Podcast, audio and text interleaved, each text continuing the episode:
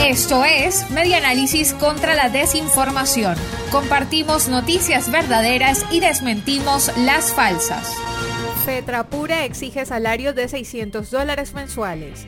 Reseña Radio Fe y Alegría Noticias.com que según la presidenta de la Federación de Trabajadores del Estado Apure, la Oficina Nacional de Presupuesto del Ministerio de Finanzas habría dado a conocer las nuevas tablas salariales correspondientes a las diferentes escalas en la administración pública debido a un supuesto nuevo incremento salarial.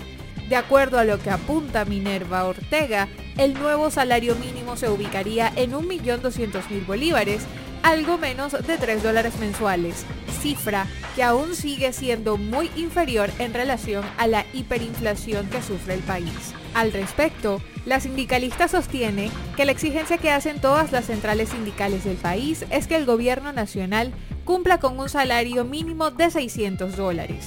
Por lo pronto, Fetrapura y el Comando Intersindical del Magisterio Regional han dicho que seguirán levantando sus voces de reclamo contra el gobierno nacional y regional a pesar de las intimidaciones militares y policiales.